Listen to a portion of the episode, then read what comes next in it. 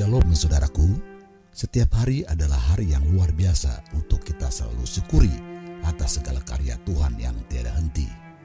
Mari kita siapkan hati untuk kembali mendengarkan renungan firman-Nya sehingga kita bisa melangkah sesuai rencana dan kehendaknya saja.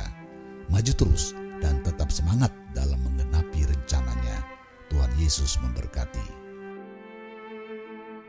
Shalom Bapak Ibu Saudara yang dikasih Tuhan Renungan hari ini berjudul Bukan Gembala Upahan. Firman Tuhan diambil dari Yohanes 10 ayat 14 sampai 16 Akulah gembala yang baik dan aku mengenal domba-dombaku dan domba-dombaku mengenal aku. Sama seperti Bapa mengenal aku dan aku mengenal Bapa dan aku memberikan nyawaku bagi domba-dombaku ada lagi padaku domba-domba lain yang bukan dari kandang ini. Domba-domba itu harus kutuntun juga, dan mereka akan mendengarkan suaraku, dan mereka akan menjadi satu kawanan dengan satu gembala.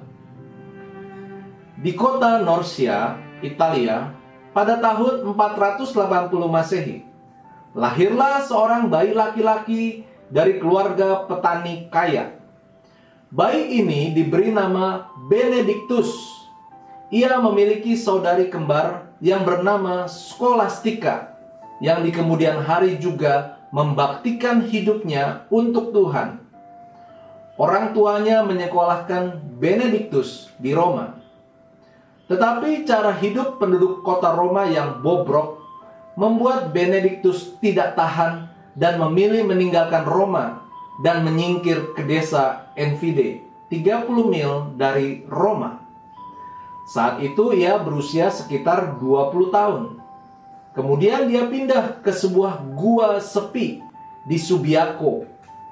Suatu hari, seseorang menemukan Benedictus dan semakin banyak orang datang ke gua tempat Benedictus untuk mendengarkan pengajaran tentang Yesus Kristus. Ada sebuah biara yang tidak jauh dari situ meminta Benedictus menjadi abas mereka, menggantikan pemimpin mereka yang meninggal. Awalnya dia menolak, tetapi karena didesak terus, akhirnya dia terima. Tidak perlu waktu lama, sampai akhirnya dia tahu bahwa kehidupan di biara itu tidak berjalan sebagaimana mestinya Benedictus berusaha menerapkan disiplin, namun tidak semua senang dengan caranya tersebut. Bahkan ada yang membenci dan berusaha meracuninya.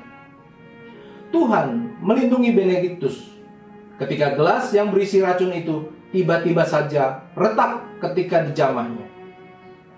Benedictus tidak marah kepada rahib yang berusaha membunuhnya.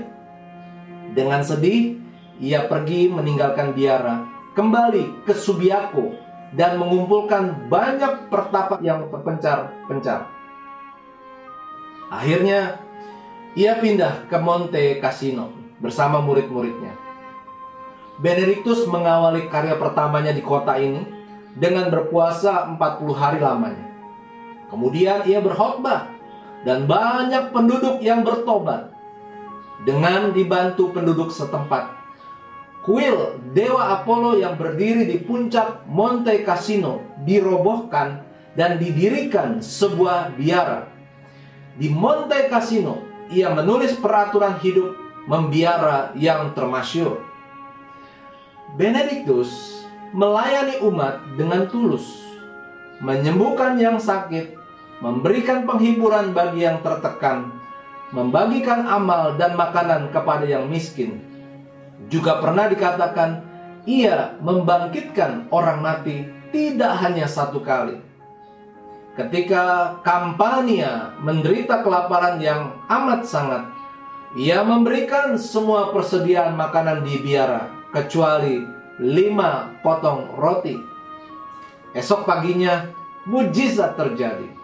Ada banyak terigu tergeletak tanpa diketahui siapa yang meletakkannya di pintu gerbang biara. Dan tradisi menyebut masih banyak lagi mujizat yang dia lakukan.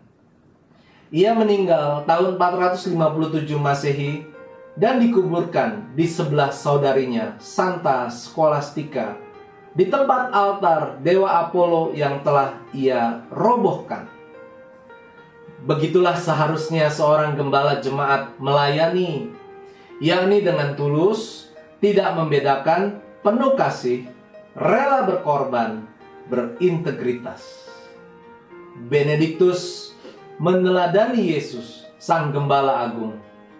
Benediktus bukan gembala upahan. Bagaimana dengan Anda? Kata-kata bijak, gembala yang baik adalah gembala yang memelihara jemaat dengan kesungguhan hati, bukan memanfaatkan jemaat. Mari kita menutup renungan hari ini dengan berdoa.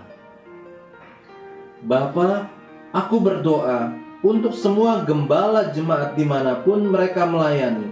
Kiranya mereka meneladani Yesus dan tidak menjadi gembala upahan dalam nama Tuhan Yesus, aku berdoa dan mengucap syukur. Amin.